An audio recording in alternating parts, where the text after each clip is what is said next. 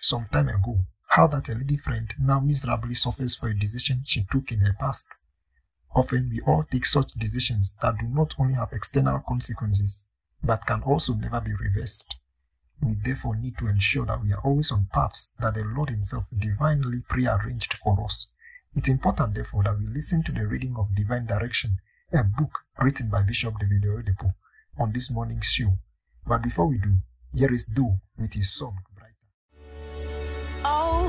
like to use my brain for you and use it to write songs for you.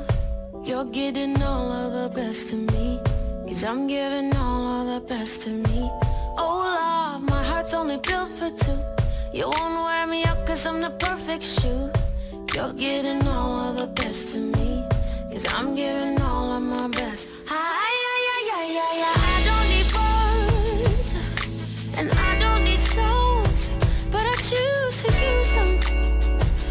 light shines brighter when it shines for you.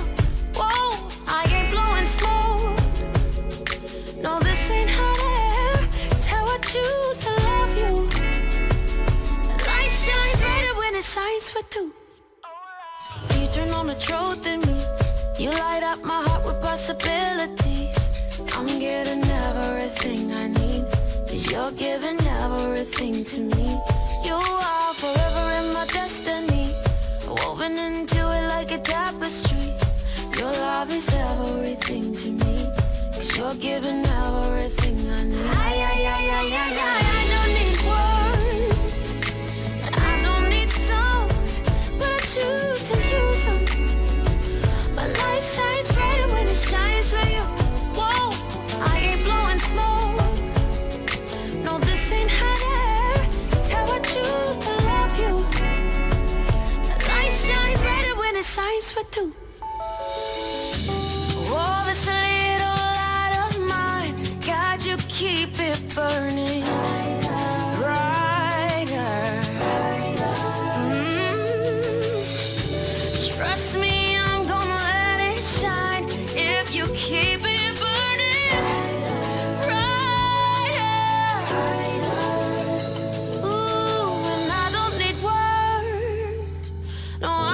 Songs, but I choose, I choose to use them.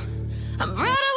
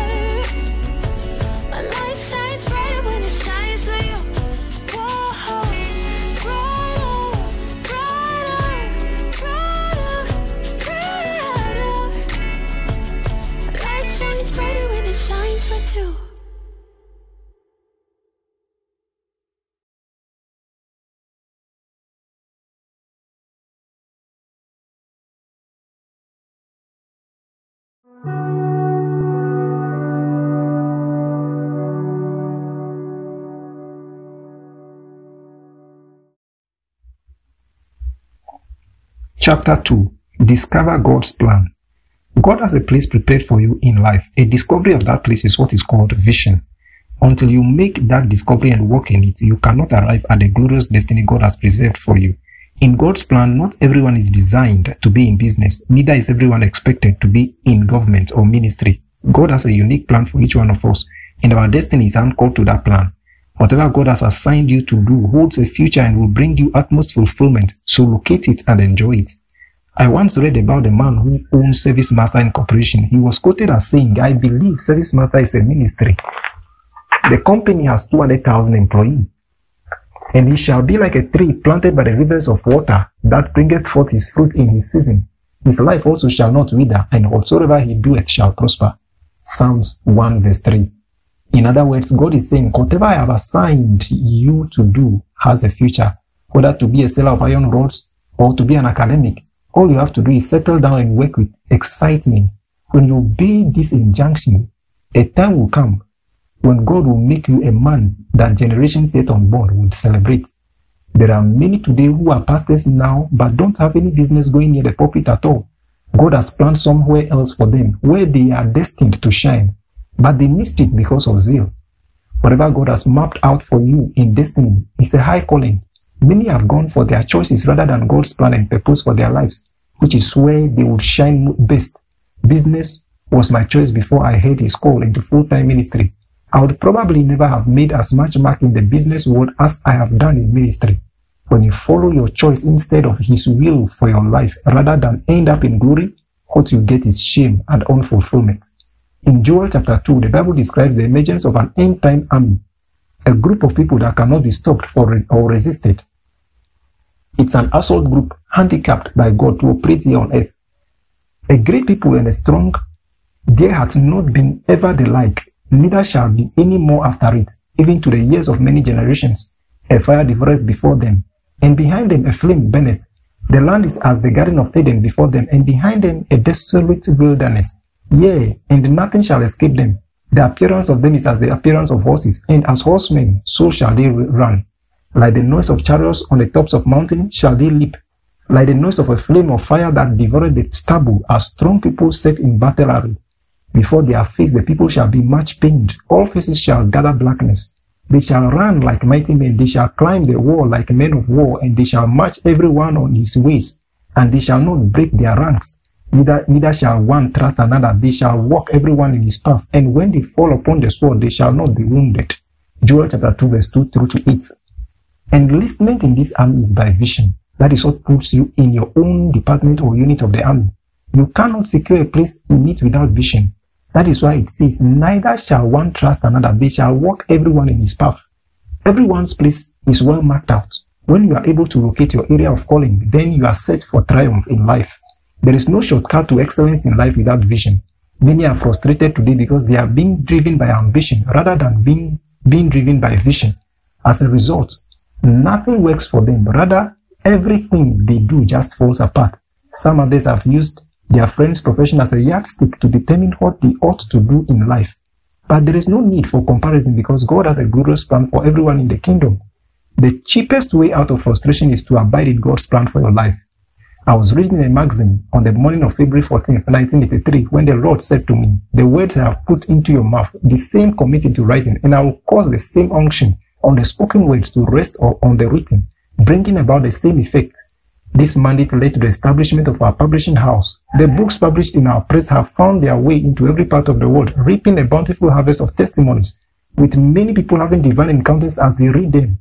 That's the power of vision. We got a letter from the United States of America some time ago. The writer wanted to know how he could be a distributor of our books in America. Working in divine plan transforms an ordinary person into an extraordinary one. There are people in ministry, for instance, who are running evangelistic crusades that God has not instructed them to run. So the man stays on there for 12 years until God finally tells him, I didn't send you, you only joined them. Yes, God has a master plan for each one of us, but it is our responsibility to get the details of the plan from heaven at every stage that you get to. This is because vision is unfolded in phases. God rarely shows you all there is to his plan at once. For instance, when I took delivery of the details of my present assignment from God, I asked him, Lord, what is the work made up of? Do you have enough work for me? And he said to me, I have more than enough work to last you your lifetime. You will never get to finish all that I have available for you today. Recently, I found myself asking God, why are you stretching me so much? He said, so you can get set for what I have set for you. Knowing your assignment determines your attainment in life. It is imperative, therefore, that you discover the particular assignment God has for you. Some time ago, the Lord said to me, if you don't live for something, you don't become something. He was emphasizing the need to be single-eyed. Please note that to live for one purpose is to become outstanding. That purpose is to live for, for is, that purpose to live for is wrapped up in divine plan, which only God can unveil to you. Divine plan is real. I believe that before you get to the end of this book, you'll catch something definite concerning God's purpose for your life. Hallelujah.